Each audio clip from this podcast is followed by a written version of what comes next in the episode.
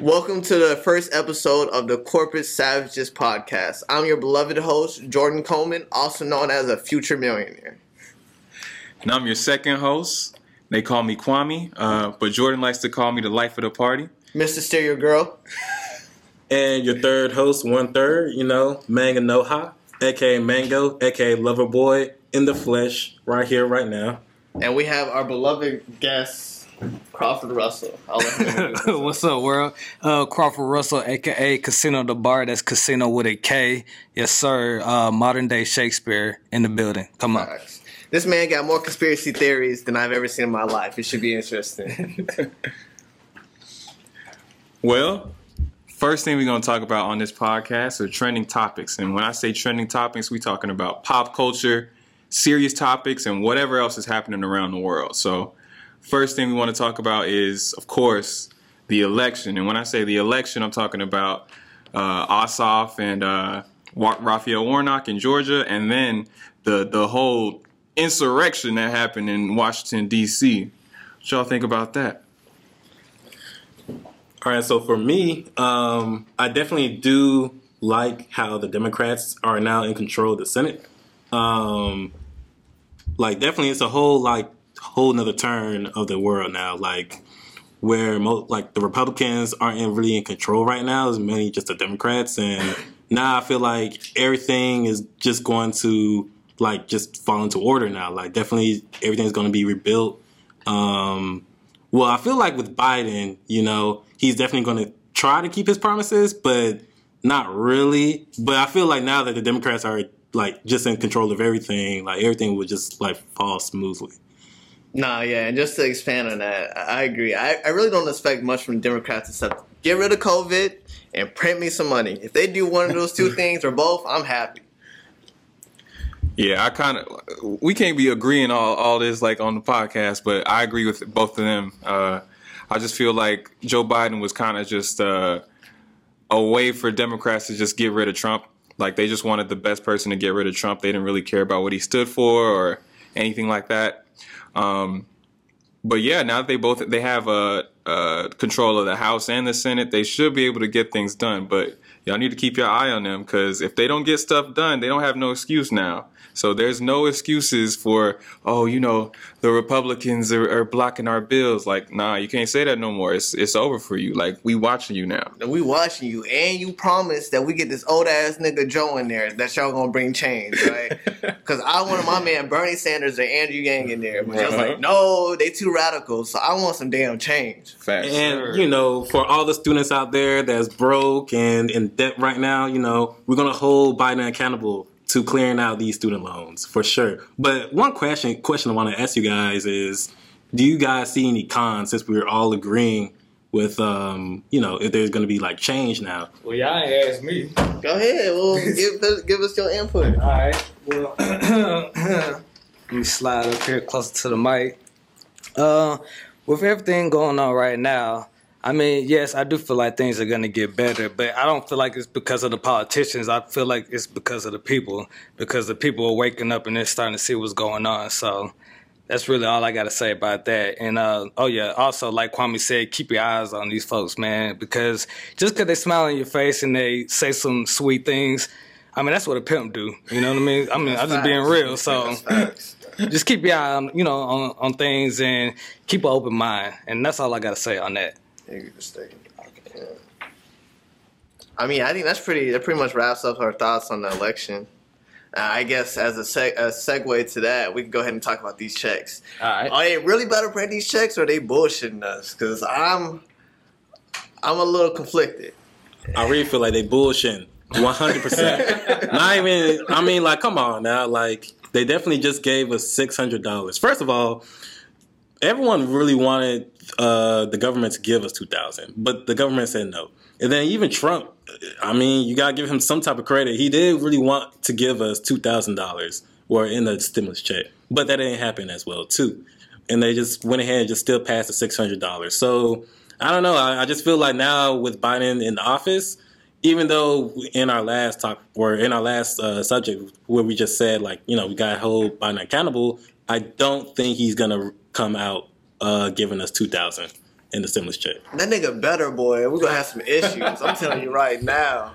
Well, I just think that they don't have an excuse not to give it to That's us. what I'm They really don't. They they had the excuse that the Republicans were blocking the bill. Oh, we want to give y'all money. Oh, we want to do this, but we can't because the Republicans got the majority. Like, there's no excuses now. So they have to deliver. I mean, I don't know. I do feel like there would be an excuse, right? I mean, like take for example the vaccines uh, for COVID. Once that comes out, everyone's gonna start feeling good, and then they be like, "Oh, you know what? Y'all don't need this money anymore. Y'all can just, you know, go about your days." Like, and then, you know, yeah, like apply for jobs. The economy is good now. You know, everyone's a win-win, or everything's just a win-win in this situation. You know. Nah, we're gonna be insurrection part two, but it's gonna be a black people. Well, I just think that with the two thousand dollar checks, right? Maybe maybe it's a different kind of bill where it's only the checks and nothing else. Like if they do that, maybe they, they don't really have to like you know debate it because they all want to give us money allegedly. So if they just make a bill where it's like we're only giving two thousand dollars to you know whoever and nothing else, then mm-hmm. they might pass that. You know they're talking about giving us monthly two thousand dollars until this gets better. You know other countries do that, right? That's what I'm saying. America needs to Every single tripping. country has done that. And Bruh, they're all doing better too. Yeah, yeah, and we're we're supposed to supposedly the richest country in the world, but we can't do it. I mean, so yeah, supposedly, but I mean, we don't really act like the richest country in the world. It's really the other countries that's really the richest country in Right, the world. right. big They facts. got universal health care and all this other great stuff, free school. Yeah. what do we have? Right. Deb, that's what we get. America's the ghetto. It is. They say what was the meme? America is Oh, oh, the uh, ghetto was the Gucci belt. yeah, yeah. That's facts, bro. We Yeah. pretended like we this damn fancy country. Right. We don't even have basic rights. Yeah. Well, let's uh let's move on to our next topic in our trending topic. As you all know, the much much anticipated uh, a Whole Lotta Red by Playboi Carti has come out, and uh, it's been out in the streets for a little bit. You guys want to talk about y'all y'all opinions on that? I'm gonna say Well- mine for the last. well, I just want to ask, um, did you guys see like I know they kind of like spray painted um, WLR and 1225 like across some like billboards and also like some also like walls in downtown. yeah. Um, so it's kind of weird. Um, well, I want to say like marketing for his album, but um, I would say that his album is now. Don't you know? look at me like that. It is kind of good, kind of good. I mean, Hey, Name- hey man. Oh, Name me ahead. three quality songs on Yeah. it that is to the standard of Die Lit, okay, and I'll leave you alone. okay. I will say what his first song that is really like on par of uh, Die Lit is "Go2DaMoon" featuring Kanye West. Oh man, But I, I will say Kanye West pretty much carried Playboi Carti. he Uh, did he exactly. did. I'll give you that one. but I mean, like, I don't know. The beat is one thing about Playboi Carti is his beat selection is but, always. he, but that's not him though. That's the that's the damn producer, right? That's the well, beat he's the one who decides which which one he want to rap on. I mean, I Yeah. guess that's true. Yeah, That's true. Um, his second song, I would say, um, is Beno. I, I, I don't even know what Beno even stands for, to be honest, but I definitely like that song. And then the third song I like is um, Sky. Okay. Yeah, I feel like in Sky he has like a his chill, like pretty much he's going back to his old ways where he's just have like a chill voice, and then his beat selection as well on that song too is just is, is pretty good. I mean, I would say for sure like the album is 24 songs long. That's way too long for Playboi Carti. Way too long. He should have cut down to at least maybe 12, 14. Yeah. But I mean, just uh, those amount of songs, they were overwhelming. But overall, I feel like the album was pretty good. I mean, it's not 2019 album of the year for sure, or 2020. My bad. I got confused for a second, but yeah, it's definitely not trying to erase the year. 2020 from my memory. So yeah, my boy. Russ, you had something you wanted to say about it? Uh, shoot. I mean, you know, I, I fuck with it. Uh, to me, it's it kind of represents art. Like when you look at art, you might not like it at first, but when you like sit down and then you really, you know, meditate with it. Like, cause I I use I, I listen to a Whole Lotta Red when um I'm working out, and to me like that helps me like you know, cause I be lit, I be turned. So like I'm, I'm over there doing bench presses, going stupid. so like it's like a situational thing. Like no, I'm not gonna listen to it if I'm trying to be on some deep stuff. But if I'm trying to get lit, like I feel like it's a perfect album for that. Like like you said, the beat selections is crazy. Um, my man, he's not like going super lyrical. I mean, but you know he'll get you turned and he'll get a party jumping. So it all depends on what you're looking at, like in that aspect. But um, you know, I, I like Playboi Carti. I've been rocking with Playboi Carti for for a minute, so like I definitely like it. You know, and I you gotta respect an artist for doing something different. And you know, kind of being themselves. So that's all I gotta say on that. Okay, I'm about to go in. Go ahead. Kwame, go ahead and put in your, your words a Whole Lotta Red, and I'm about to go. Okay, all right, yeah, yeah. Let me go. Let me go. I mean, I'm biased because I don't really like Playboi Carti. I'm not even gonna lie to you. Because like the only I only like a few of his songs, and I think it's like the most popular ones like Magnolia and something else. But like I just can't understand the baby talk. The- like why? That's the voice of the God, bro. That's you need to relax. Don't lie. Why we lying? Why we can't tell the truth? Hey man, This man sounds crazy. He sounds crazy. sounds nuts. Nah, I got it. Let me go ahead and take this mic. Go ahead, okay, bro. so Go ahead. to explain Kwame, and I'm gonna hit on everybody. Okay. If you listen to Jack Harlow, right? If you Yeah. listen to him for a while, he has this type of flow, like it's almost like a trance that you get into, and you kind of feel his mellowness and his uh, uh, how authentic he is come across to music. Mhm. And uh, Carti doesn't make any sense, but you definitely get in the Carti trance, right? And you listen to it, and just everything meshes so well. And on the project Die Lit, I felt like every song was a banger. And maybe it's due because the album is too long, or maybe that it was rushed. I just think it's not a generational album like Die Lit is. And obviously, you can tell that I'm a Playboi Carti fanboy, so.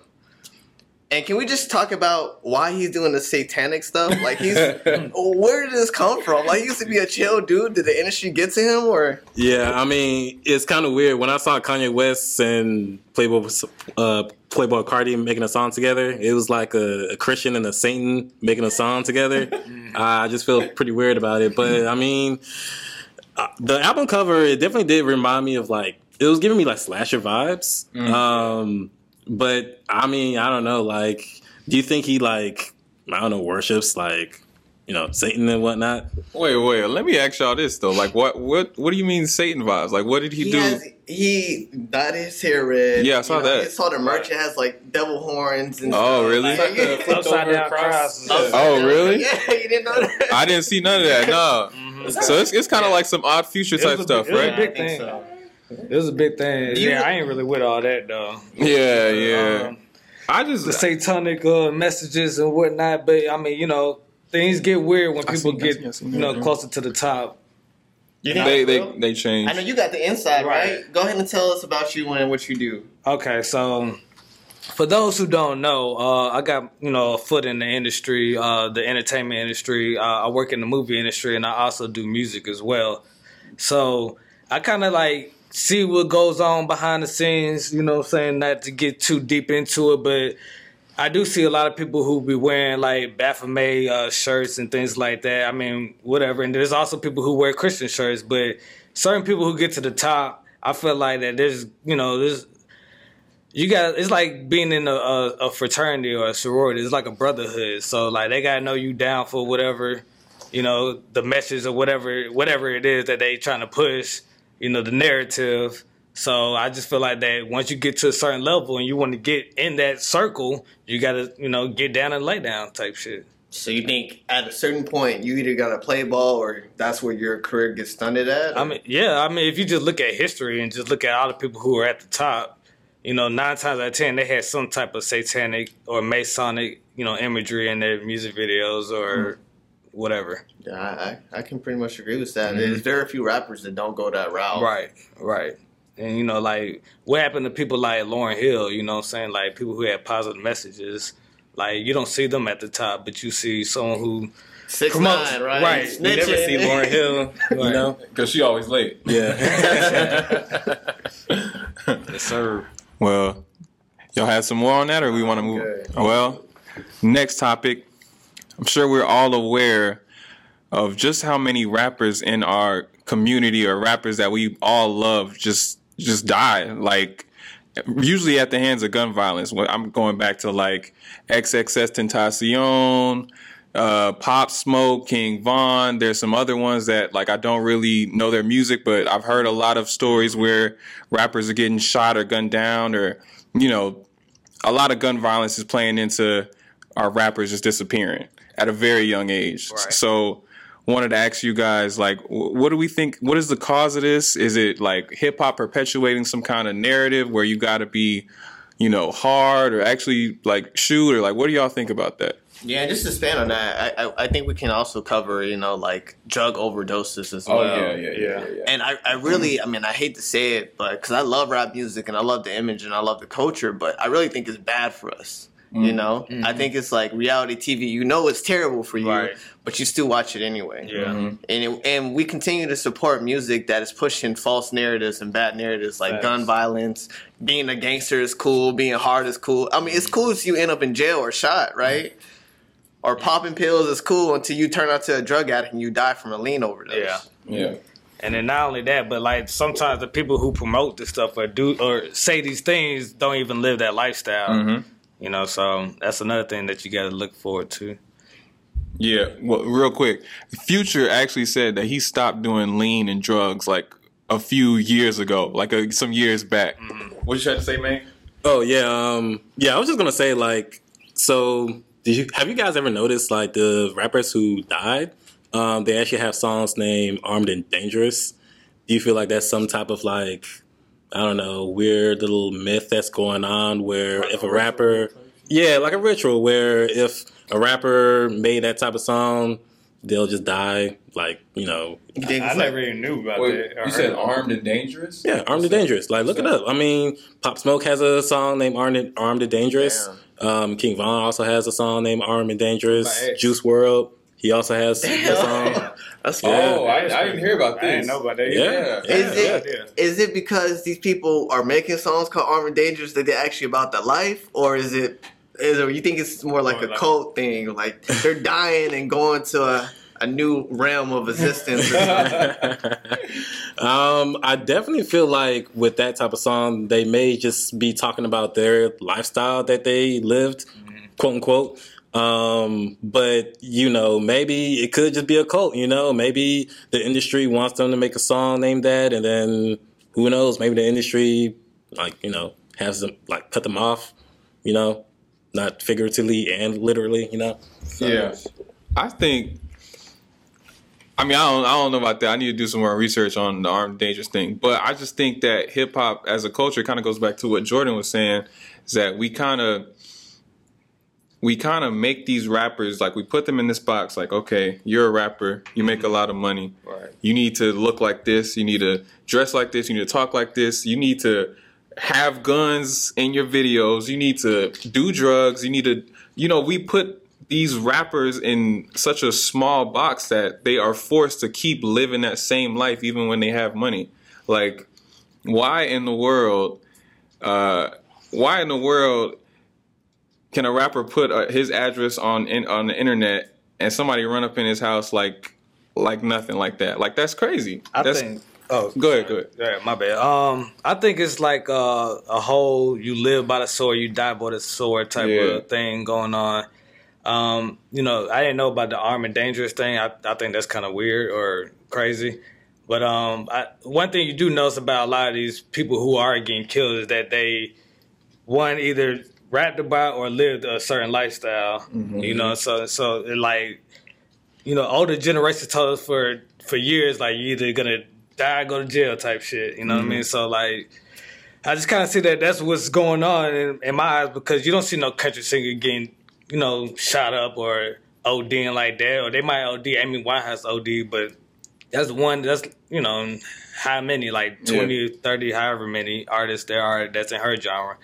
But uh, I just think that like rap just needs like a, a cleanse. We kind of need to go. I feel like we need to go back to a more positive, uplifting people, like not tearing shit down because that shit is really like poison. Like it is. you know what I mean? So where do you think uh, it all started? You know, like where pretty much rap became all about guns, violence. Like where do you guys think that all originated from?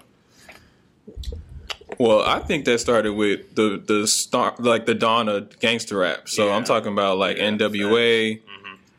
Can't I really? I'm blanking on like other names, but like I'm really thinking about NWA because that that's when one one hip hop came into mainstream, Right.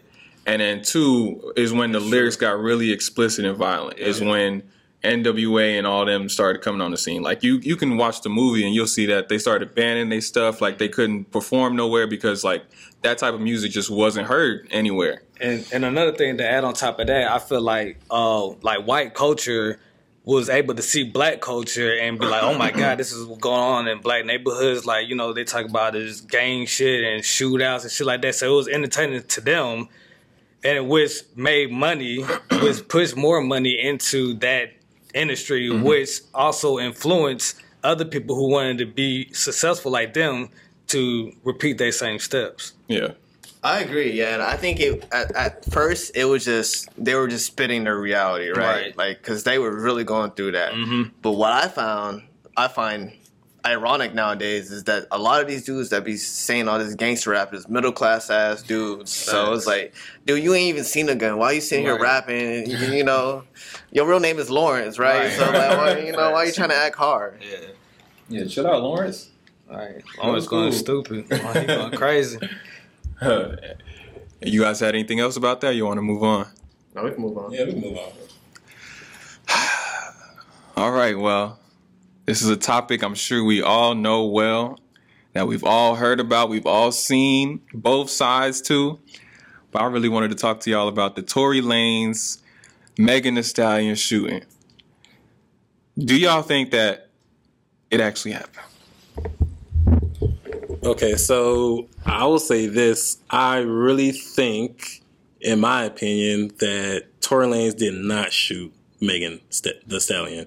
Mainly because, um, I don't know, like the stories just seem so off. Like, honestly, how do you get shot in the foot? I, I just don't understand. Like, that's just so weird to me. Like, you telling me Tory Lanez got the aim of a, like, a Superman where he could just aim, point, and shoot Megan in the foot? Nigga John Wick, man. Yeah, and then now they're just like now they're just over here just like outcasting him, which isn't right. I feel like I just feel like in today's world, um, if you were to do something like that, then you'll just automatically like get canceled. Like that's the culture we unfortunately live in right now, where you do something bad, you definitely get canceled. But yeah, I definitely don't feel like uh, Tory Lane shot Megan. I really feel like she's I don't know. I feel like they were messing around, and then she got mad that maybe like Tory Lanez was um, flirting with Kylie Jenner. Y'all heard about the story, right? Yeah. Yeah. So it's just I feel like like they had an argument, and then somehow, some way, like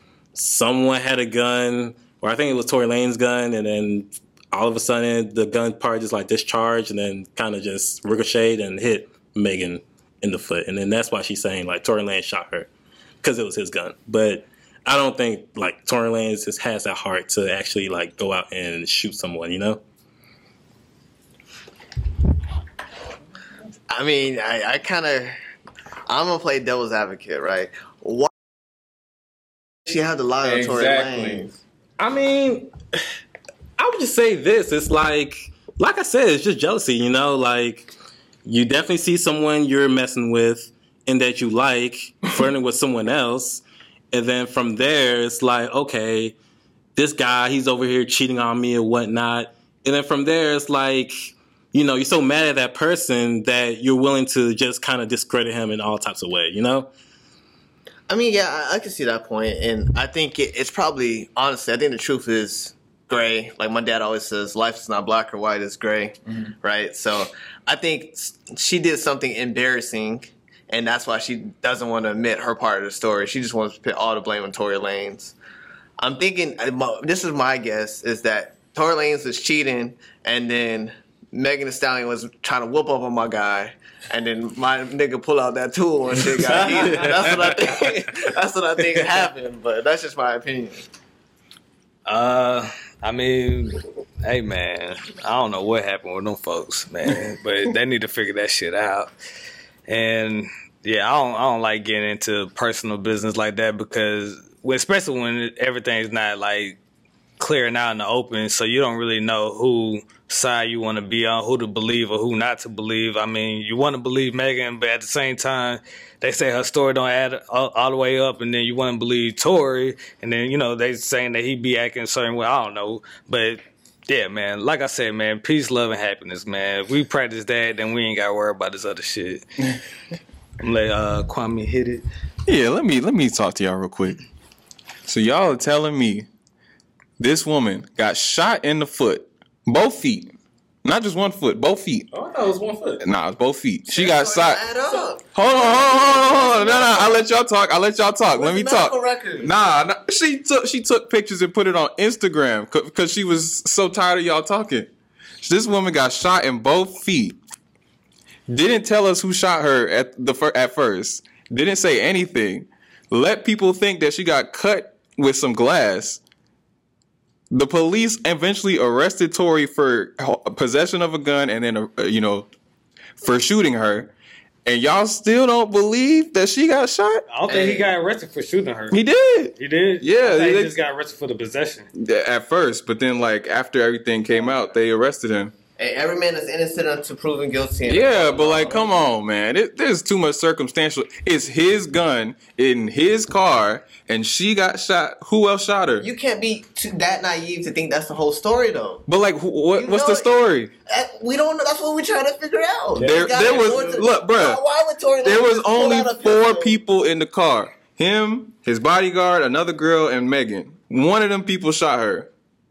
So you, you who is it? I think it's the girlfriend. I mean, first of all, what's Tory Lane's motive to being able to shoot Megan in both her feet? Like, I, I just don't understand. Or really, That's some John Wick. shit. Niggas get mad. So you- I can understand one foot, but both feet. How does that happen? Just aim at the feet, bro. I don't know. Just shoot at the feet. You'll you'll find out. Man, come on. Nah, I can't. I believe Meg, I stand with Meg. Meg, if you're listening, this Kwame saying it. I stand with you. Um, you know, you could still you could hit my line anytime you want to. I can give you my number. Like So we know me. the real reason why. hey, no, Relax. bro. You can slide in my DM. Oh nah, he didn't believe you. He didn't believe you. Oh nah. All right. Well, on to our next trending topic. If you don't know already, I'm a huge Drake fan. Love Drake, favorite rapper for sure, hundred percent, hands down. Trash. Relax. Anyways, his next upcoming album, Certified Lover Boy. So it's supposed to be out January. Where's the album? We don't know where it is. He gotta find somebody to steal to work from first. So he definitely needs a ghostwriter. Nah, nah, I love Drake, but um, I mean, I feel like it could, since it's called Certified Lover Boy, you know, it could come out next month, which is Valentine's Day. Yeah, this will definitely give the ladies, you know, some good captions on their Instagrams, Twitters, Facebooks, whatever. I mean, definitely give the you know the guys a good you know in their feelings because of it's you know in Valentine's Day or just you know in February. But um, yeah, yeah, seriously. So definitely gonna be making some more Corona babies. You know, you feel me? Is that what we call it? Corona babies? I mean, I guess so. Uh, that actually that remi- not reminds me, but that, that brings up a good question for y'all that we can kind of transition to. So nowadays, like it seems like there's a lot of pressure on like artists to like put out an album like every year, every two years, or something like that.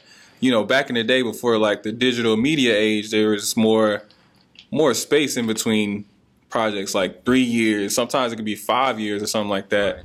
Do y'all think that that should come back, or like what, what y'all think about that? Uh, well, okay. Uh, I think the reason why um, artists are pressured to come out with um, an album every year is two things.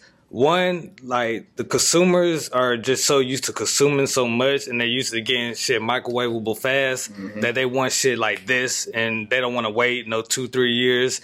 And two, uh, because of like label issues, you know, artists having to pay their money back to their labels. So in order for them to pay out that debt, they got to come up with an album and generate more money. So I think that's the reason why that that is the way it is. Yeah, I think uh, millennials and what's what do you call it? Z Generation X? I can't keep up with the new name. Yeah, whatever. I think. we got phones and we got access to whatever. So I think our attention spans are short. So if you if you if you putting out legendary projects like Kendrick Lamar, you can wait two, three, maybe four years. That's pushing it. But if you trash Yeah. and you just release the high music, we need that constant, boy. We can't we be waiting no three years for no trash project to drop. So, I mean, I definitely agree with Jordan. Um, I definitely feel like, you know, or at least I feel like new artists have to continuously put out new albums um, because, you know, the new generation, like their attention spans just go quick. So they definitely have to keep their attention in order to, you know, release um, new music or to be able to, you know, still be lit, you know? And then I guess like for like the old heads or like the legendary artists like Drake, Kendrick Lamar, J. Cole, they can just be able to like put out albums whenever. Um, and then, you know, I think, well, I don't know if Kendrick Lamar has his own label. I don't think he does. no. Yeah. But definitely like Drake and um, J. Cole, like since they have or they own their own uh, label, then they can be able to like put out music whenever they feel like it. Yeah. That's a good point. Yeah, I agree. I agree with all that. Um, our next trending topic. Uh, recently, Disney has announced a whole bunch of Marvel. I, I know with the pandemic, uh, a lot of Marvel films and TV shows have been pushed back, or they stopped production, or things like that. But Disney has announced a lot of Marvel TV shows coming to Disney Plus. You know, n- new movies coming out as well. They they even said that they're not um, they're not recasting Black Panther. So you know, Chadwick's character is gonna, I guess, die in the movies. But uh, what do you guys think about uh, Marvel coming back? Um, so I do know like a whole bunch of movies are coming out this year. Um, like Black Widow. Um, if you watch Infinity War, um, big spoiler alert. Um, Black Widow, she did die. So I'm guessing in this movie, um, they're definitely going to be telling about her like backstory a lot. Um, and then they're also coming out with Venom 2, which is just, you know, the sequel to Venom. And I feel like that's be a good movie. Um, that's mainly just going to be talking about, you know, of course, Venom and whatever uh, type of plot that he has in that movie. And then I also saw like another movie where um, it's called What If. Um, I guess it's where it's going to be alternate universes in the Marvel world. Um, so it's going to be like some of the actions or choices that they pick, and then just spin off in a whole different um, alternate universe. So I definitely want to see like, or if they like have it in a way where I guess if Thanos died so early in the Infinity War, um, then yeah, that'll definitely be like a good watch. I would say. Yeah, uh, I think with Marvel coming back, they kind of making me realize how trash DC is. Cause I didn't even I didn't even watch I didn't even watch all the uh uh what's it called Wonder Woman. Woman, Wonder Woman, the new Wonder Woman, 1984. I didn't even watch the entire movie. I just saw a couple of scenes. And I was like, "Oh, this is trash." I haven't seen a single DC movie that I've liked. Like, I didn't like uh, Dawn of Superman or uh, well, actually, I liked Aquaman. I liked Aquaman. That was the only one that I liked. But all the other live action ones, trash. What about the Christian Bale Batman? That's And that don't count. That don't count. I It's mean, not DC. That's not part of that. They try to make their own universe. oh, okay. That's why they started I was over. like, 'cause the movie's fire. Oh yeah, those are the best super movie, superhero movies. Period. Right, but like, agree. it, as far as that DC EU that they're trying to create with with those actors, like it's it's boo boo. No, I agree. It's trash. They need to step up their game. They're not getting my money. Yeah, Yeah, we want to move on to the next topic. yeah. So the last topic for our trending topic section. Our lives have been totally swallowed up and affected by the coronavirus. I'm sure yours has been too.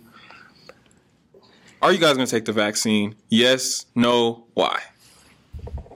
I'm uh, extremely interested to get Russ's take on this, but I'll go ahead and speak first. I'll save his for last. So, look, I understand that as black folks, that white folks do not have the best track record of doing us right when it comes to things like this, like vaccines and government programs. And I do understand that. We can take this Tuskegee Airmen, for example. But because I think this is a global issue and they're not just trying to give these vaccines to only black folks, I think it's a lot more safe this time around compared to previous times in history. There is a warning that I have seen though, is that you, I forgot what it is it's called, but it, if you take the vaccine, there's a chance that your face can get uh, paralyzed for like up to I think a month, but it, it's they're saying it's just temporary. And it's like a one in ten. Yeah, look it up. It's a one in ten thousand Yeah, chance. I've seen something like that. no, that's real. No, that's a real thing. Look it up. I swear to you. All right, all right. Hey, I'm That's not, real. I'm not gonna comment. It's I don't know. temporary. I don't know. I'll, I'll definitely look that up. Um, so yeah, I'll definitely be taking the vaccine. Um, one of my friends, they they're a nurse, so they had to take the vaccine, and I mean, they said they felt fine, although um, where they shot, you know, her in the arm for the vaccine, her arm did feel pretty numb for quite a while. So that's kind of like the only side effect I've only like heard about. But um, I don't know. I just feel kind of weird about the vaccine as well too. Like I, I don't really want to take it because it's kind of weird where they created a vaccine so quickly. You know, it's record breaking, but we still got other diseases that still, you know, that needs to have or have attention to. But I just feel like, you know, this is Ollie's so weird enough for me. Like, I just feel like maybe the government's up to something and they're to implant like tracking devices into us. I don't know. I just feel like with the vaccine, like, it's just, I gotta be cautious. Um, I definitely, I'm definitely gonna wait to take it. Um, maybe like towards the end of the year, but not anytime soon. All right. it's Kwame here. Black people, let me talk directly to y'all. Let me give let me let me just first start off with I understand where you're coming from. I know how you feel about doctors for good reason. Doctors have not done black people right in America. And I'm not just talking about the Tuskegee experiment, but like just across the board with um, medical students usually think that black people can take more pain. Uh, medical students don't really, you know, try and understand, you know, what treatments work for black people because, you know, there are differences in our bodies in terms of like what works and what doesn't work. And, you know, there's just so many like examples that I can give you as to why the medical community should not have the black people's trust. Well, what I say, I say all that to say this though, we need to take this vaccine. And we need to take it because this is different. This is a global pandemic that is affecting every single part of our lives. You can't go outside right now. Why? Because of Corona. The, there's one thing that can stop Corona, and you don't want to take it. I get it. I get it. I'm not saying I don't get it. I get it. But like, come on. Like, what else you gonna do? So, question for you, Kwame, in Bengal here. Um, have you ever took the flu vaccine? No. So, what makes you think that since the flu is still like widely known, and you know there's cases of it each and every year, why have you took the flu vaccine, but you want to take you know the vaccine for COVID? That's a good question. So the thing with the flu vaccine is I didn't take it because I've never gotten the flu. I've never seen nobody with the flu like in my family. Like I'm not, you know, I'm not really worried about the flu. I'm worried about corona because I've I've seen people like friends actually who've had like parents pass away because of corona. So I'm worried about it. And the thing with the thing that I, I guess a lot of people don't understand is that this isn't just some new vaccine that like they didn't they started from scratch from. Like there's coronaviruses that exist. Like the SARS virus is a coronavirus. And so they had a lot of like templates to work with, a lot of like starting points that they can start from to get this vaccine. And this is the first time, you know, so much money and time and effort has been put into one disease to get one vaccine out. So like you know, it's different from all the other diseases that we've seen because we haven't seen any disease where the entire world was trying to solve and get it, you know, vaccinated this quickly. So that's why I think it's different. Yeah, I just want to add, it's not like we're young, right? So there's gonna be plenty of test subjects before us. So I, I really don't think we have anything to worry about. I think literally every single person, maybe 90% of America is gonna be vaccinated before we even get the chance to take it. Facts. So we can see the disastrous consequences if there is any before we take it. Uh, hey world, what's up? Russ here, aka Casino, aka yeah.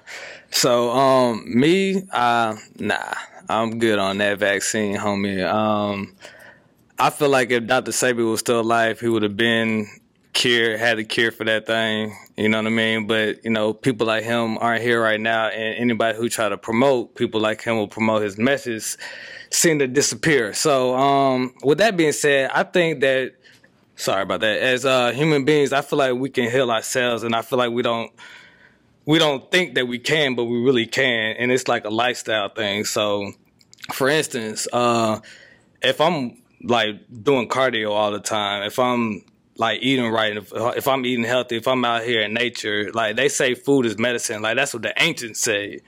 You know what I mean? So like I feel like we need to get back to our roots when it comes to things like that and not just listen to what everybody has to say and just why why would you why would you trust a man made object versus a natural object? I just don't that to me I just don't understand that. But I mean that's all I gotta say about that right now. If anyone else wanna add on to that.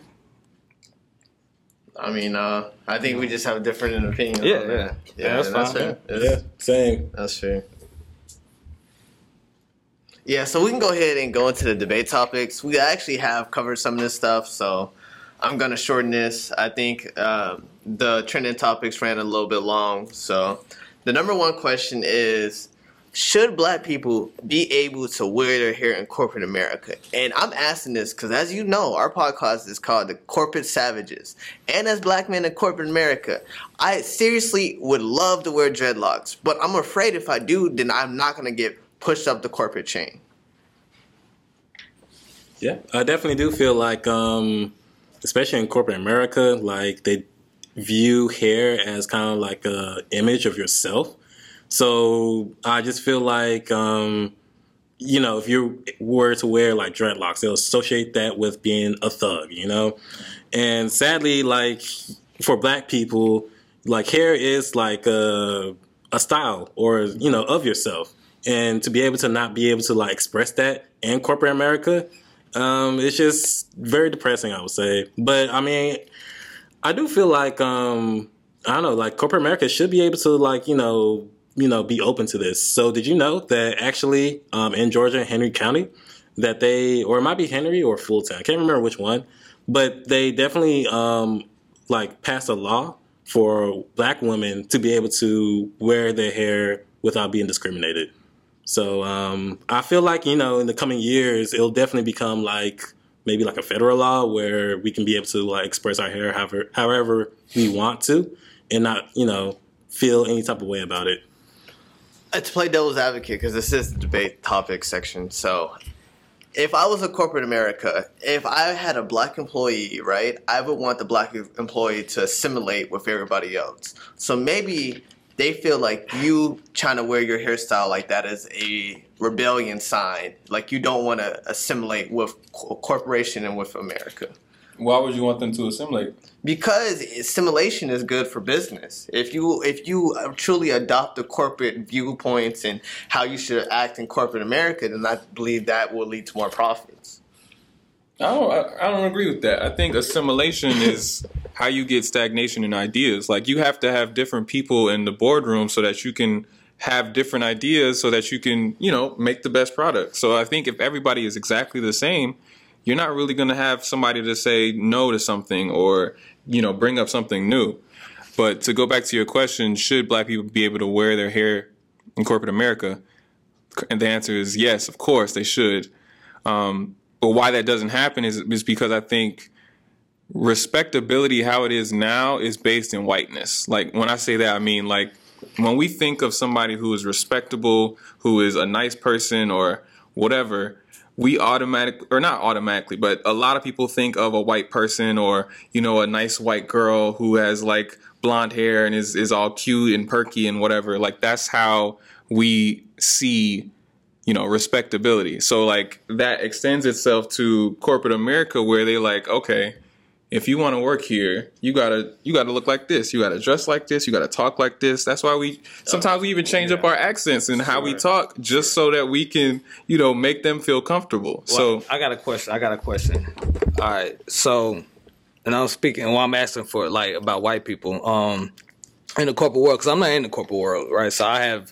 This is a little off subject for me, but can a white person can they wear a mohawk or can they like dye their hair color in the corporate world? No, right? Because I think it's about simulation. They Right. have a product that they're trying to push, and unfortunately, dreads Mm-hmm. or you know tattoos or Right. mohawks don't fit that uh, that that mold that they're trying to push.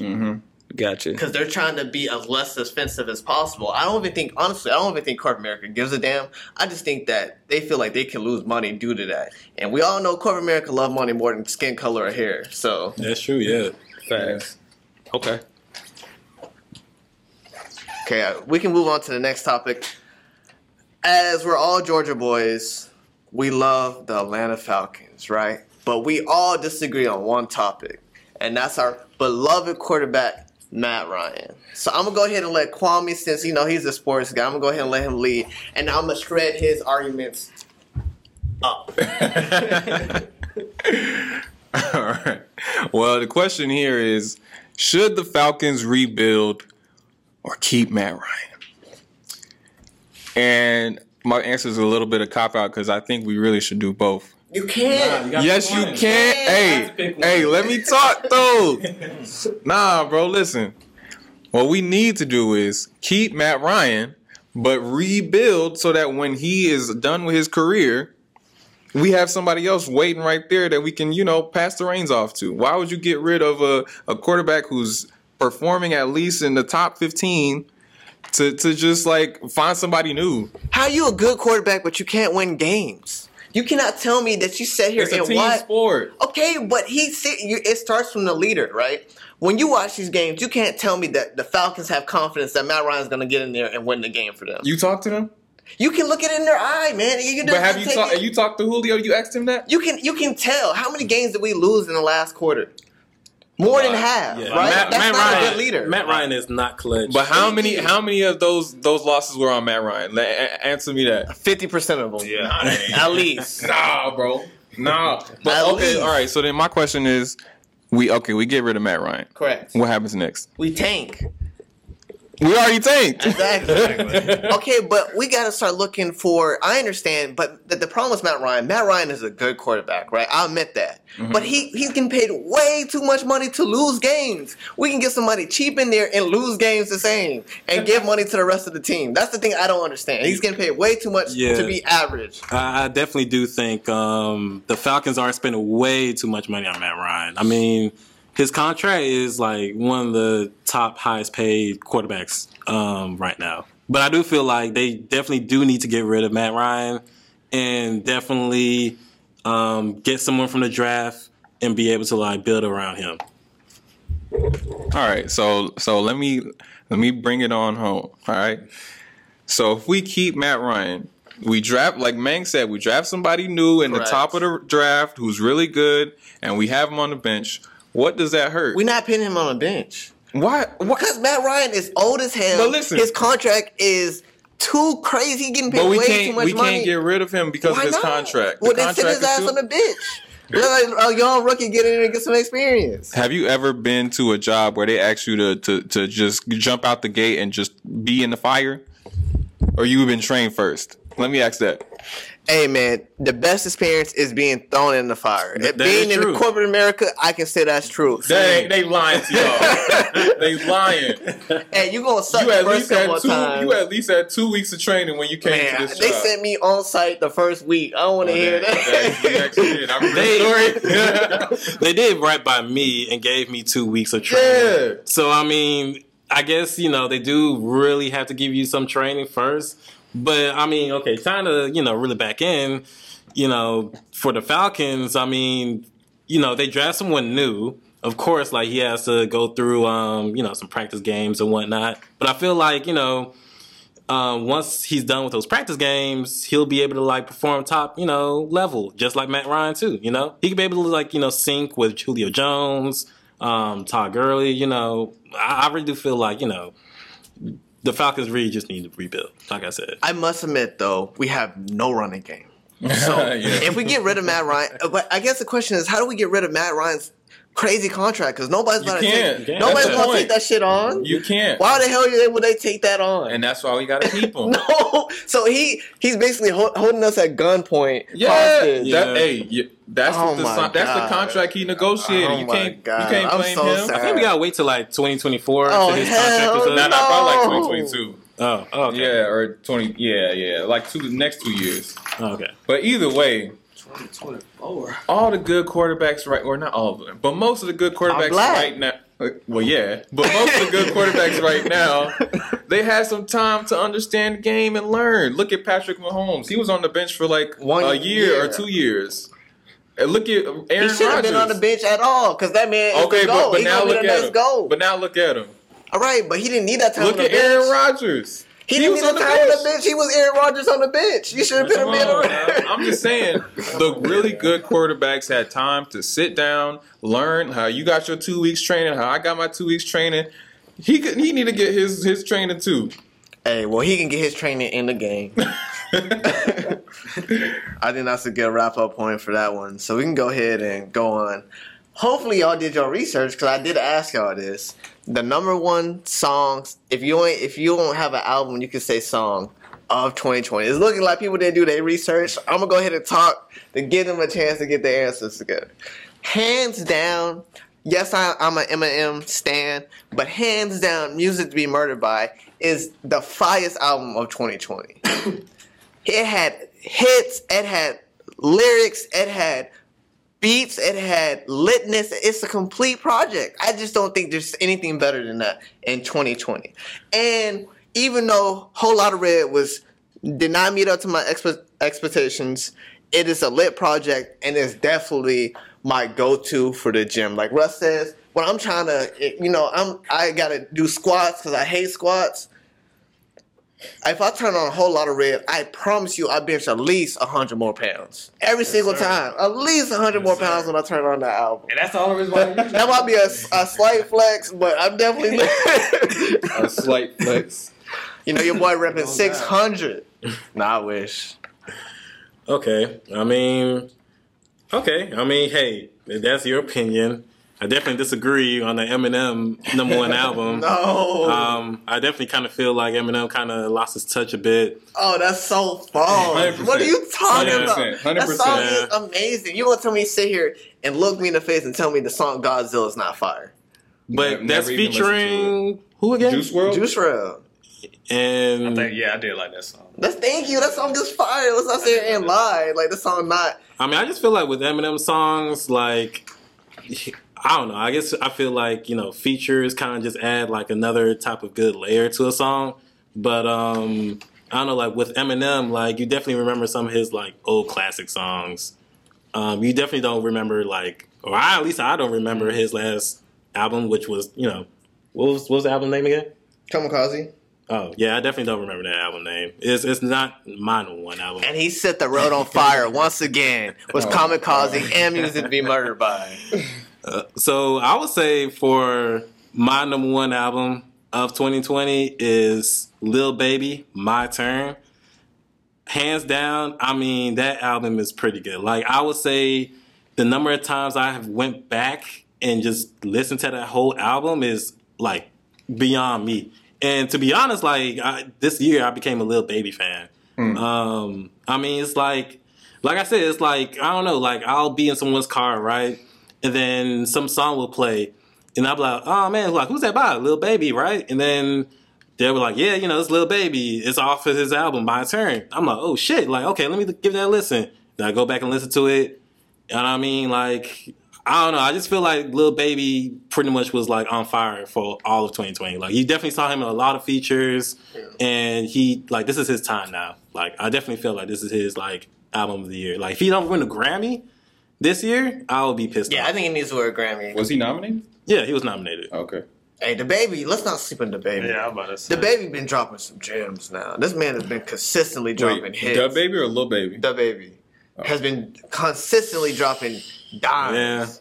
Yeah. His Hold shit is now. fire. What are you Hold talking hold about? on, Rather hold the on, baby hold on, yeah, hold on. What? Wait, you talking about his last previous album, um, "Blame It on Baby" when you wearing the mask, which Yes. is pretty much It's all everything he drops is fire. Everything he drops sound the same. Okay, but Hey. he was the same. don't don't don't don't don't don't. hey, if it sells, it sells. and it's because it's fire. Every time he drops it, it's still fire. And the sales reflect that. If people didn't want to hear that, they wouldn't buy it, right? They wouldn't listen to it. Wait, wait, wait. So sales means that you're fired? No. So that means Drake is the best rapper then, huh? No, not necessarily, but it's definitely a, right now. it's definitely an element, a, a part of it. But Drake has finesse women, right? Let me let me go ahead. I know this is a. I'm still giving y'all time to get your songs and albums, but No, Drake has finessed the woman's mind. I literally have talked to women before and told me that they were in a relationship with Drake. I swear I'm not lying to you. This is not a push. This is not me flexing. Literally, they told me they're not talking to me because they in a relationship with Drake. That's Drake has a mind control. She was just over trying to women. curve you. she really believed it. Drake is a mastermind. He's controlling women. I don't think niggas streaming Drake music like that. I could be wrong. I think it's mostly Oh, mostly there's some sad boys out here streaming Drake's music. There's some sad boys. Yeah. I mean, I mean, I'm guilty. I will say I'm number one on the list. What you mean? some mean? lover boys out here that stream Drake sure. I'm a lover, boy. Yeah. But um, as, as far as albums though, y'all got y'all. How, how can y'all forget about Eternal Atake, man? Like to me, that did the best. You know what I'm saying? Album wise, like that man, what three hundred thousand in the first week.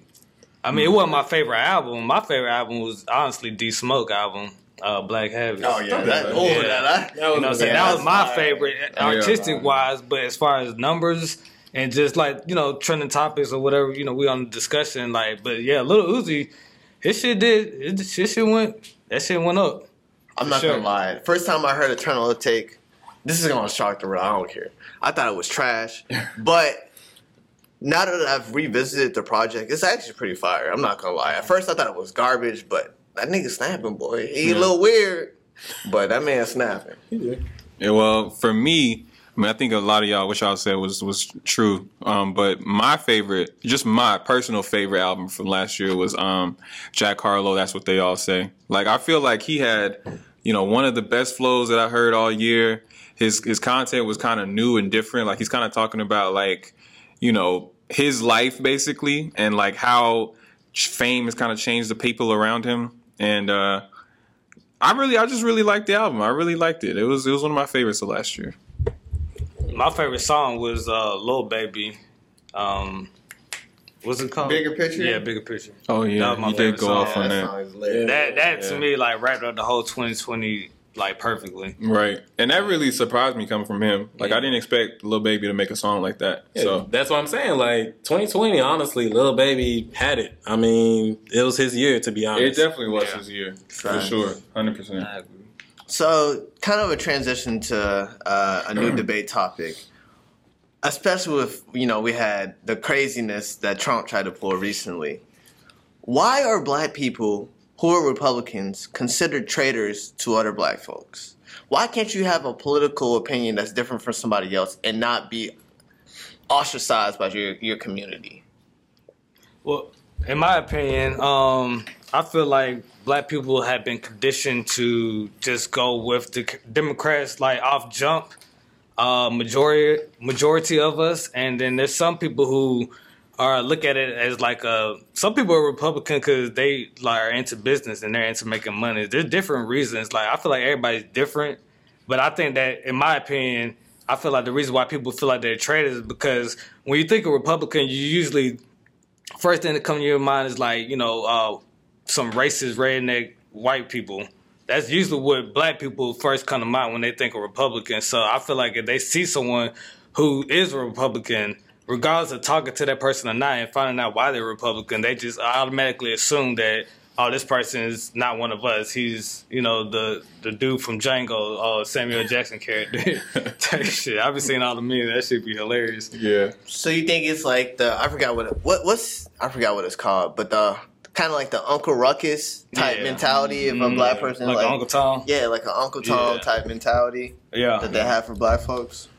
Um, I mean, I would say I don't think black people are traitors. I mean, since we all live in America, there's one thing I'm just gonna say, and that's the First Amendment, and we all have you know free speech. Right. So I mean, you definitely can't hate someone mainly because you know they side or they have a whole different political view than you. Um, I don't know. Like, I, I definitely do feel like the black people who are like who do have like a Republican view have definitely um lived a whole different lifestyle than you. yeah, I agree. Yeah, I- I think I think black Republicans are considered traitors because you know a lot like what what Russ was saying. A lot of people associate Republicans with racism and you know people who just don't like black people or immigrants or anything like that. And like to associate yourself with a party that has people that you know are openly racist, like are are backed by the KKK, like I mean, even to me, sometimes I'm just like, oh, okay. I, I mean, if you're a Republican and you black, like, Yeah. obviously that means you you a coon for sure. Like that's that's just how I feel. And just a quick history lesson, not to get off topic, not too off topic, but the uh, KKK started in the Democratic Party, just Mm-hmm. so everyone knows. To those who didn't know that, but I know that has nothing to do with today because shit They switched switches. party, right, yeah. they switch parties. But a lot of people didn't know that. So, Mm-hmm. like I said, always do your research on whatever you associate yourself with, whether it be Democrat, Independent, Republic, anything like gang, whatever. Like, just always do your research on that, and uh, I'm gonna pass it off to whoever would like to speak. Well, real quick, one just one quick one quick thing. I do think though that you should be able to and are allowed to have your own different opinion. But it's just the fact that the Republican Party is associated with racists. I think that's why Yeah, you you shouldn't really try and associate yourself with Republicans. You can be like, "Oh, I'm for, you know, business rights or, you know, lower taxes or whatever else." But if you if you want to like wholesale associate yourself to that party, like just considering who the president was, like so I'm, I'm gonna look at you sideways. That's it. That's fair. I mean, honestly, man, was I'm trying to open up like a real estate business recently, and now that I've been getting more into the tax laws and our tax incentives, like I can see the bill being Republican. I'm not gonna lie to you, but Yeah. It's like it, it, it almost is like you care more about money than people, you know. Mm-hmm. Yeah. Mm-hmm. And unfortunately, you can't just take the best parts of each Right. party. You have to kind of vote and stick to one party. Mm-hmm. Like honestly, I kind of like the economic policies of Republicans, but I like the social the social agenda of Democrats. And I wish I could choose both, but Right. to me, the social agenda is more important than the economics. So that's why I'm gonna vote Democrat. Well, mm-hmm. I mean, what's to say that we as a people, and I'm not just talking about black people, but all people, like, mm-hmm. why we can't just start another party where we have Yeah. both ideologies and that come into play to where you know it helps everybody out or everybody find a balance in between? Because I do feel like some you know, parties are a little bit too far, whichever way, you know, like in some of their ways of thinking. But we had something that was in the middle, mm-hmm. like like Jordan was saying, like focus on finances and people's health and, and safety and all that and education. Oh man, we'd be Right. we'd For be sure. But killing it. could that ever exist? I mean, I just always feel like there's always a trade off in in you know either or. Like I just feel like we can't really have you know good finances and also you know being very social as well too. Uh, it just always has to be like some type of trade off. I agree with you, but it's not like other countries don't do this, right? Like Canada and Sweden, like they treat their people well, but they mm-hmm. still one of the richest countries in the world. They mm-hmm. just don't be trying to make money at people's expense, like Yeah. how America does. America gives no fucks. Like if we want something, we gonna find a reason to get in the war and take it from you. So Right. I think we go a little too far on that end. And I just want to say, like in the constitution, well, not even in the Constitution, but originally, like there weren't any parties. Like people ran and they had ideas behind them, and then people got behind them, and then that's how that's how they intended for you know the political discourse to happen in America. Like the founding fathers didn't want political parties to happen. I don't know when that you know split eventually did happen, but like I feel like that's probably part of the reason why they didn't want political parties in the first place because you're going to have to be associated with everything that party stands for instead of you know picking and choosing what you want. So i don't even think i don't even think that having a two party system is right. Because Yeah, how can two two parties like encompass everything that you want in life? Or like or you know what i'm saying? Like we need to have started mul- doing it. multiple yeah we need to have multiple options. And i'm not just saying like a third party. We like 10 what's up let me get 10 parties I mean, I guess technically you could vote independent, right? But it's like you're almost throwing your vote away. Right. It feels like we so need viable options we need viable options. yeah Kind of a sin. This isn't on our list, so we kind of freeballing. But you know, I got to turn up the heat because it's our first episode. So we have, I forgot what his name is, but it's a black billionaire, and he recently paid for everybody's tuition at Morehouse Oh, when yeah. he was mm-hmm. speaking at it. Yeah, I heard about And that. but there was mm-hmm. a huge back a backlash from the black community because he didn't have a black wife. So do you believe that a black man can be for the culture and for the people even though he does not have a black wife? yes I don't. I don't really like. As long as you're not disrespecting black people, you're not being racist. You're not, you know, perpetuating any like stereotypes about black women or anything like that. Like, I don't see a problem. Love who you love, man. Yeah.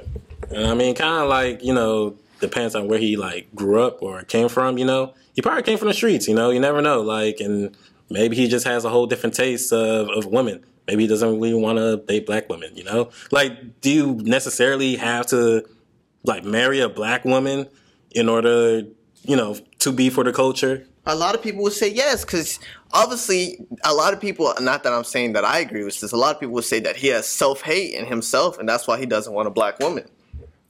How do you feel about that?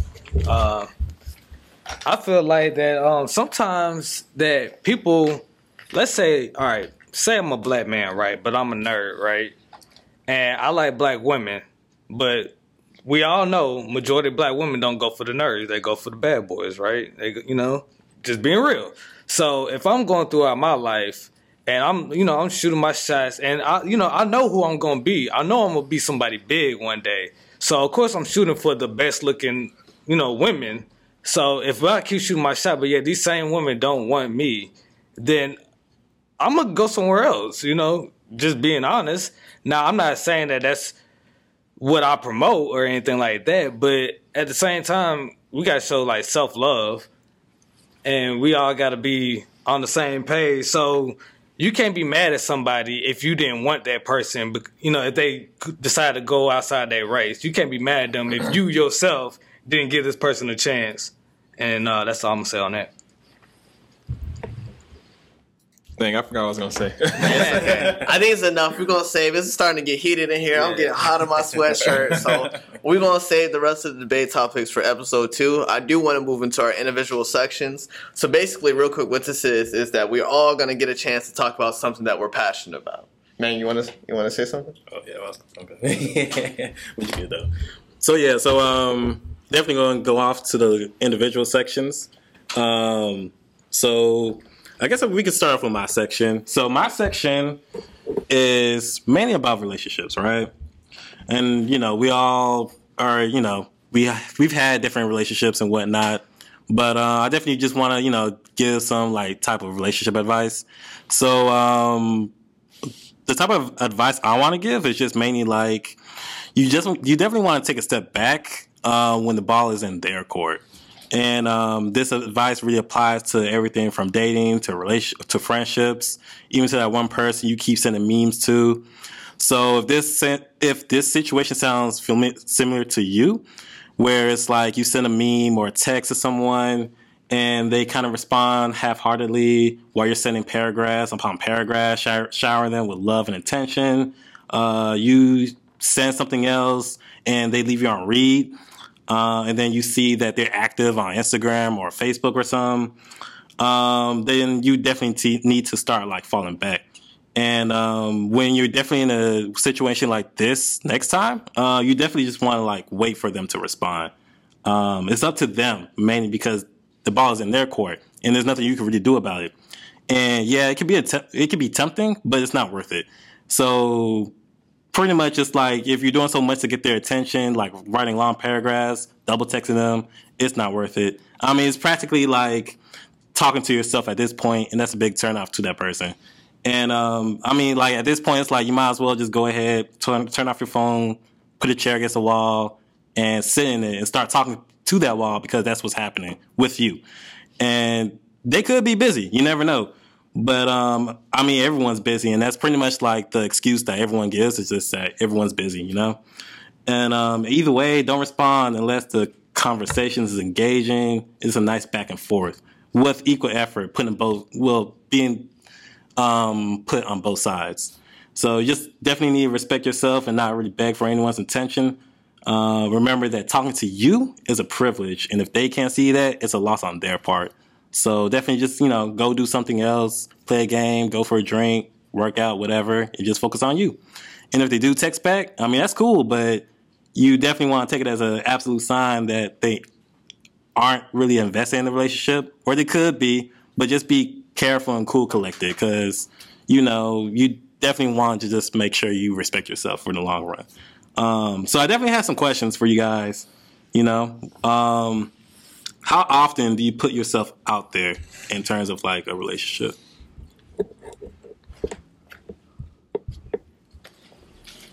Well, I'll answer. Uh, how often do I, I feel like probably like more than 80% of the time like as a guy like i don't think there's a lot of women who are putting themselves out there to be honest. Like you have to do all the work.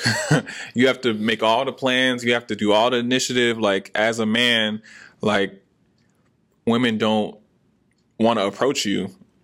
Like I, I feel like so yeah i say 100% of, or 90 at least where i'm putting myself out there Uh, as of right now, I'm not really putting myself out there because I'm trying to grow my business. Um, not an excuse that I can't, but I just like to focus on one thing at a time. So right now, I'm focused on getting to where I want to be at. And if a girl comes at you know at this current moment, and she you know she's the one, so to speak, then that's a different story. But I mean, my mind right now is strictly focused on the money.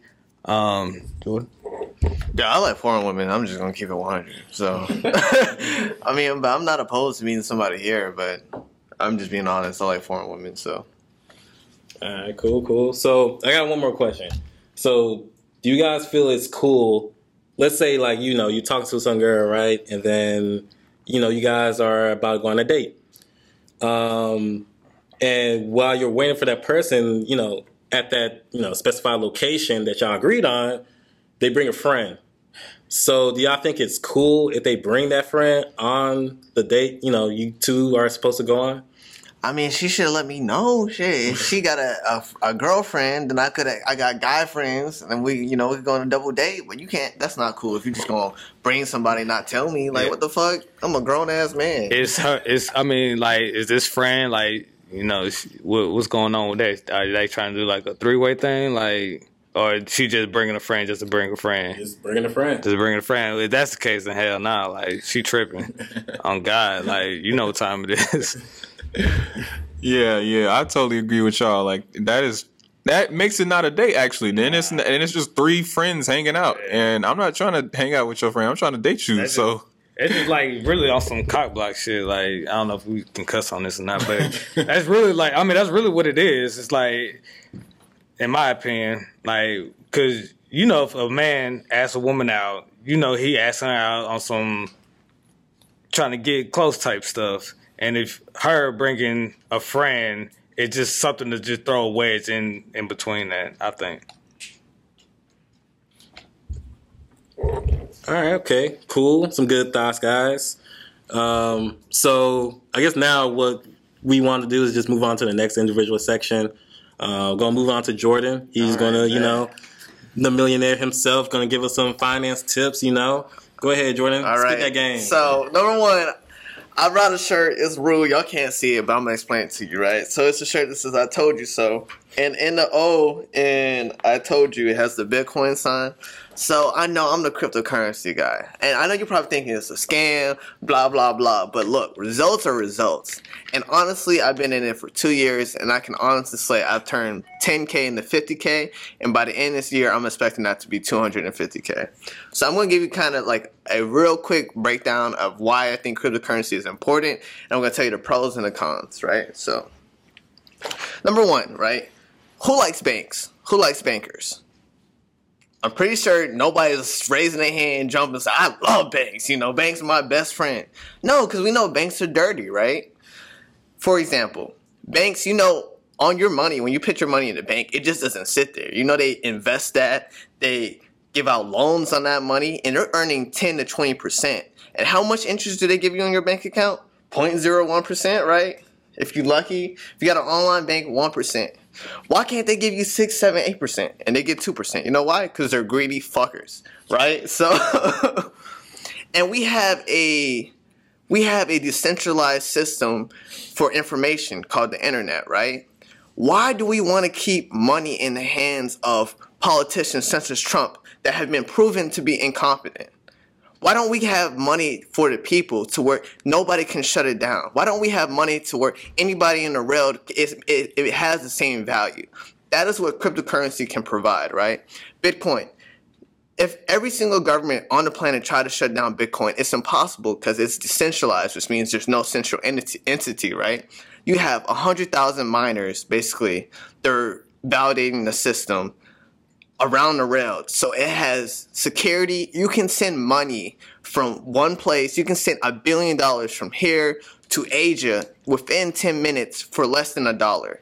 Try to try to wire transfer a billion dollars and see how that happens and how that goes, right? We have a government system in United States. I love the Democrats. and I'm not saying they don't need to print money, but you know, did you know that we had 12% inflation in United States last year? This is not an African country. This is not a Latin American country. This is American country to where we had 12% inflation. Inflation steals money from the poor, and I'm explaining to you how, right? Rich people. You know, rich people are definitely afraid of cash. Rich people don't like cash. They like assets to make them money. So that's why the stock market has been going up. They invest in the stock market. They invest in gold. They invest in real estate because it's getting a return on their money, right? Because they they understand that if they just have cash, they're losing value inflation is a tax on poor people because typically poor people don't know about investments or don't have assets. So let's say that you make they make fifty thousand dollars for whatever you know, just to keep it simple. If they don't have any assets and we had 10 percent inflation last year, that's basically like them getting a five five thousand dollar pay cut, and these are people that are already hurting. So what cryptocurrency does is it provides a store of value to to basically be a hedge against terrible governments like the, uh, the United States right now with Trump and inflation. If you were to pitch your stimulus check from I think in April into Bitcoin, right? It was twelve hundred dollars. You know, it would be seven thousand dollars today. If you would have put the six hundred dollars uh, check that we got recently, I think like a week or two ago, it'd be worth eight hundred dollars today. So you cannot sit here and tell me that there is no good use for something that is an inflation hedge, especially in a crazy time with the pandemic and Trump. You're gonna need a hedge against stuff like this. So this is why I personally believe in it. And just some cons is is that institutions are getting into it and we don't know bitcoin has a capacity to crash 60 70 80% so you do need an investment strategy if you're going to put into it and you don't want to get in too late but like I said, I, I really do think at least five to ten percent. It's really like the new gold that you should have some money into it. Not to get too technical or too nerdy, but I definitely want to talk from the heart as to why I think cryptocurrency is, is good. So we can go ahead and go on to Kwame's individual section. Yes, sir. Good talk right there. I really like that. Uh, so for me, one thing I'm really passionate about is music, and it's kind of dawned on me. I think a couple days, or actually it was yesterday. Actually, I was listening to uh, uh, Jazmine Sullivan. She's an R&B singer. She recently had a comeback. She's been gone for a long while. So this album that she came out with was really anticipated. And as I was listening to her album, uh, you know, I was just it, it was actually not even an album. It's an EP. So it's like seven songs, but before each song she has like an interlude with somebody talking. It's like a conversation, and they're talking about something in regards to relationships that relates to the song that comes after it. And so like every single song had an interlude. Every single song flowed, you know, directly into the topic that she was talking about. Every single song had, you know, a really clear subject matter that was based on relationships and love and everything like that, that really made sense and it really flowed. Like the entire album flowed. And so, you know, I'm listening to this album. I'm just like, this is great. Like, she really thought this out. She really planned it out. She really like put a lot of effort and time into it. Like, you can really tell that she really, you know, believed in what she was talking about in the situation that she was in, and she created songs based off of her own experience. And so that got me to thinking, like, why don't rappers do that? I, I haven't seen a rap album in a long time where you can just you can just hear how much effort that that person has put into the album. Like that we don't work on sequencing anymore. Like you know, sometimes lyrics aren't even, you know, they don't make sense a lot of the time. Like there's no direction in an album. Like sometimes an album is just, you know, a whole bunch of songs that a rapper has worked on. He put it together and then he that's that's an album. Like what happened to the art of music where, you know, I'm trying to tell a story with my album. I'm trying to take a, a, a user, I mean not a user, a listener from point A to point B with my words. Like I feel like in that respect, in that regard, R and B has like totally outclassed rap as of late because all of these rappers are not putting the effort in, they're not putting the time to work on their craft to actually get better. Like how many rappers do you think are, you know, sitting down each day, you know, working on lyrics? Can you think of any rappers where you would literally you would expect to see them? Eminem. I know for a fact he does, but that's about the only one. I'm just saying, I feel like with R and B, they really take time to work on that. They really take time to think about what they do, and this isn't just like, you know, this is this is across the board. It's not just like one album or one song that I've heard. Like, I just can't really give you more than a, a, few albums that I've heard in the past few years where I feel like, okay, yeah, he definitely thought this one out. Like this one was, this one was a serious album. And and to that point, why is it that if we want that kind of effort from a rapper, if we want our rapper to like really really make sense, then all of a sudden he's a conscious rapper. You know, I think Kendrick Lamar actually fought against that label early in his career because people was calling him conscious, like he you know, like he was uh, somebody like Talib Kweli or somebody like that. Like that's not who Kendrick was. He just made sense. He just really took the time and effort into put into like making his craft perfection, and he got called conscious for that. Like, why can't you just, you know, put in work and make the albums good? Like, I don't know if you listen to Earth Gang. But like a lot of that music, you gotta listen to Earth Gang. You got uh Earth Gang like puts a lot of thought a lot of artistic and they have like uh, interludes and stuff like that, little skits in between their songs. So like yeah, Earth Gang, um, like I said before, D Smoke. There, there are people like that. They just Yeah. don't get pushed into, right? in our face. They don't get that push like Yeah. like Lil Uzi or somebody Right, else. right. Like they don't they don't get that Yeah. push. No, they don't. And they should. hmm But I do feel like um, artists before they go mainstream definitely do, you know, um, put in that work towards their craft and whatnot. But you know, when they do, you know, go mainstream, that's when they kind of just lose the whole rhyming styles, and you know, they don't really make sense anymore. And and yeah, but I feel like uh, I definitely gotta give Jazmine Sullivan a, a, a listen. Yeah. I mean, I go back to what I was saying like earlier in the podcast. Like when you get to a certain level, like you know, and you want to get to the top top, you gotta get in with these. drop drop. Nah, I wasn't about to say that, but you know, you gotta, hey, you gotta get down and lay down. You gotta be what these people are on, like whatever they want you to promote, whatever they want you to sing, rap, you know, dance about. Like you, you can't be on this no more. You gotta be on what we want, Right. and I just think that's what it is. Gotcha. Yeah, I think that's a good segment. Uh, a good um, transition into our final t- topic, which is going to be our guest segment. So, uh, you heard Russ and his opinions uh, all throughout the day. So, we're really going to spend maybe about 10, 15 minutes to truly get to understand Russ, any projects that he's working on, and anything that he really wants to Yeah, yeah, I can't call me Russ because the people might get me confused with the rapper Russ. Like Russ is just a nickname I grew up with, but you know what I mean. But whatever, yeah, yeah. So, um, what, what's your question? I'm sorry, I just had to clarify that for the Nah, just go ahead. Go ahead and talk. Okay, Whatever you um, want. Give us a background about you, or Okay, so for me, all right, to put me in a nutshell, I'm kind of like I, I feel like, and I, I ain't trying to like brag or nothing like that, but I kind of feel like Morpheus in the Matrix. Like I see the world for what it is, and I just and I see people kind of sleep in it, and it's like a conscious thing. And I wouldn't call myself a conscious rapper or anything like that. I'm more like just someone who just speaks what they feel on their heart type stuff. And my whole thing, my whole message is just to man, look, love yourself, be the best version of yourself, spread love, peace, and happiness. Like fuck all this beef shit, fuck all this bullshit. You know what I'm mm-hmm. saying? Like let's quit destroying the community. Let's uplift the community. Let's quit tearing down women. Let's quit tearing down men. Let's build each other up. Mm-hmm. You know what I mean? Let's be the best versions that we can be. And I feel like life is like a video game, right? I feel like everybody was put here to live out a certain purpose. Like someone, like, you know, Kwame, like, you the life of the party guy. You know what I'm saying? Like you got the charisma, you got the swag like that. So like that's what girl. yeah, you know what I'm saying? Like stay in your ground, like be that best person. Don't try to be Kwame the the the shooter, you know what I'm saying? Like cuz that that's not naturally who you are.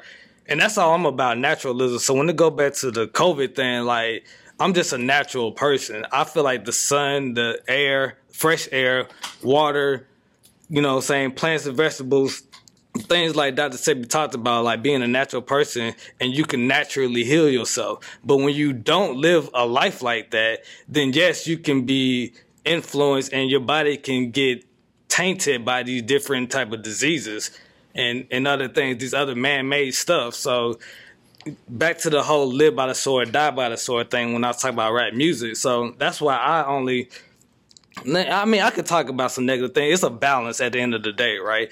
But the overall message, when you think of casino, you're gonna think like, damn, this is someone who's trying to like open my mind up to new things, and that's the world that we're moving into now.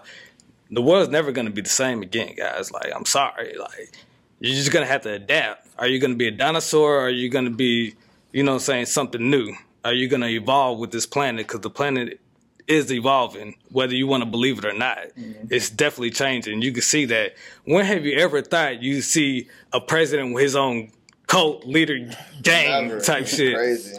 and these folks running up in the the uh, Capitol going ape shit. Like you never, I never thought I'd see that. When have you ever thought that you see Georgia turn blue? Like you know what I'm saying? Like things are changing. When have you ever thought you see a black president or a black uh, woman vice president? When you never thought you were gonna see these things. At least most people didn't think that. So times are changing. Find out what you were put here to do. Find out what you're good at and just double down on that. Don't try to be like all these rappers. Like if I if I blow up as a rapper, I want to be like the last rapper. I want us to get out of that. I want to just be a rapper. I want to be a ball player. Like there's so much other things that people were meant to do. Not everybody was meant to do this. I feel like, and due to my natal chart, if people who are on natal charts, I definitely suggest you do that find your natal chart out, and I feel like that helps you figure out what you were put on this earth to do. And if you do that, you will start to see things manifest into your life. It'll be easier and it will be better, and you'll be happy that you did because it's your true life purpose. And um, yeah. Yeah, I- just to follow up, I know we briefly talked about you being in uh, the movie industry. Mm-hmm. Right. Could you give us a little bit more background of maybe projects that you worked on, what Um, you typically do on a day to day basis, and maybe Gotcha. if you want to talk about how crazy some of those folks are? Uh, yeah, it's definitely a different world than the corporate world. I I, I must say, uh, you could definitely wear dreads, mohawks, tattoos, piercings. You can, you know, be openly gay. You can be, you know, whatever. You can wear uh, rebel shirts. You can, you know, you might get looked at crazy for wearing a rebel shirt because it's kind of a blue type of environment. But regardless, you could be yourself, and that's kind of like what I preach. Um, what I do is I, I'm what they call a dolly grip, so I work a lot with cameras. And uh, I don't know if you ever seen any behind the foot, uh, behind the scene footage with people on cranes and stuff like that. I would be the person, the guy on the crane, moving that thing around, that fifty foot crane, swinging that guy around. I do shit like that. Um, you know, all type of camera work, basically like camera support. That's basically what I do. And um, as far as things that I worked on, uh, I worked on shows like The Walking Dead. I worked on some Marvel movies. I worked on Avengers. Um, I worked on what else? Uh, there's so much. Uh, Stranger Things is another one. I worked on Cobra Kai. I mean, it's P Valley. I mean, like I could just keep going on and on. Like it's just it's literally so much. Boomerang. It's a lot, you know what I mean. I can keep going on and on, but basically, any movie that's been shot in Georgia, I pretty much or show, big show, I worked on. And um, yeah, as far as the people, man, the people are. It's just it's crazy because everybody's just unique. Everyone is themselves, and I love it. And I wish that more of the world could just be themselves and instead of trying to be like somebody else. Yeah, uh, go ahead. Nick, Oh. if you have a question. Yeah, I was gonna say Russ, um, or Casino. Yeah. Um, what's like one of the strangest things you've seen while being on set? Uh, one of the strangest things I've seen. Uh, man, it's where do I start? um, uh, one of the strangest things that I've seen that I've like kind of knew about, but then wasn't really aware. Is like the fans, like fans of a show. Man, them some of the most dedicated, passionate people you ever seen, man. Like, so I worked on Walking Dead, and we shot in the Alexandria neighborhood. For anybody who w- watched that show, they'll know what I'm talking about. Uh, and it's literally like fans who will be outside of those walls, standing in rain, sleet, snow, don't matter, thunderstorm. They out there, they got these signs. They ready to see Rick or they ready to see Michonne or whoever. Like that's one of the craziest things. Uh, another crazy thing is to see how fast someone can go from the bottom to the top. Like that's crazy and it all just it just like on some stars align type shit. It's like it just meant to be. You can see somebody who literally was like cleaning the floors, taking out the trash, and the next you know they're a producer and they they shooting their own movies. Yeah, and uh, uh titties too. Uh, seen a lot of a lot of titties. P Valley. Yes, sir. That's what I like to hear. Yeah, man. Nice. Are strippers as airheaded as they seem? Uh, it, short term strippers, I don't think so. Long term, yes. Mm. What is a long term stripper in case somebody may not know in the audience? I mean, if you've been in the game more than five years, you're a long term stripper. more than it takes to get in college and out of college type Sure. thing. If you have a college degree in stripping, then you need to get the hell out and get you a life. Yeah. I mean, some some strippers make money, but then a lot of them don't know how to manage their money. So that's the thing. And you know, you can make money, but do you know how to manage that money? Do you know how to flip that money like my man Jordan be on? Like y'all need to listen to my man because he could really show y'all how to get this paper the long way. You know what I'm saying? Not the short way, but the long way. Financial freedom, ladies and gentlemen. Facts. Going into that topic, I heard from the grapevine, I don't know where I heard this from, that you do have a comic book coming out soon. Could you kind of give us some details on that? Yes, I do. Um, I have a comic book. It's gonna be called Casino the Bard versus the Carry On Virus. So you can take that however you want to take that. But hey, man, going back to what I was saying before, man, we gotta find out what it is that we were meant to do. I've always been a person who been into art, arts and um, and music and things of that nature. So I know that that's something that I was meant to do, and I find joy when I do that.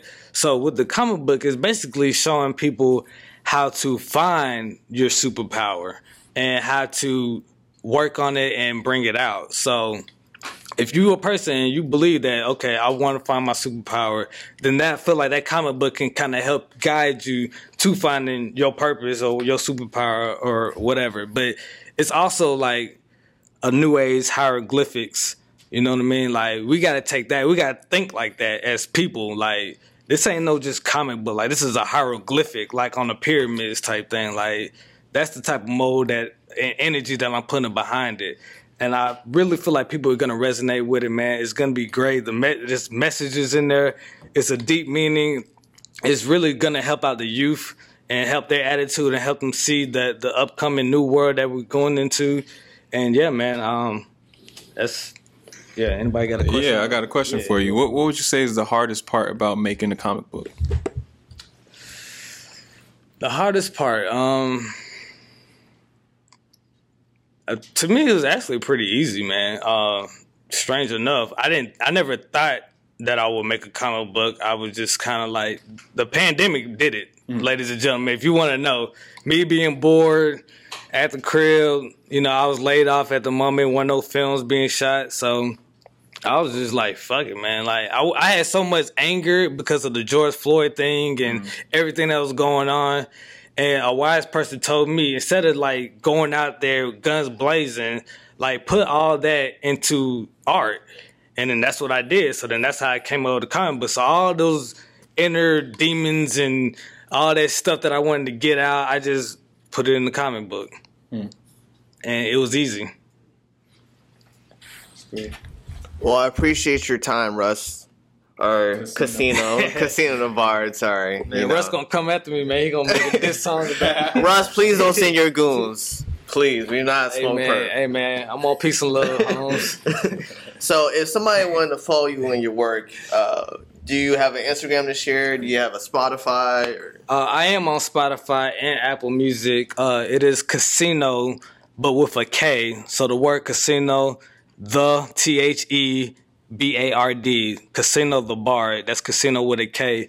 But I have a link in my Instagram if you want to follow that at Area 51 Lifestyle. So if you go to Area 51 Lifestyle on IG, that can just link you into everything else. You can see some of the comic book work. You can see some music videos I did. Maybe even see some of the, the movies that I shot in there. So that's where if you want to find me, that's where you can find me. Yeah, come on.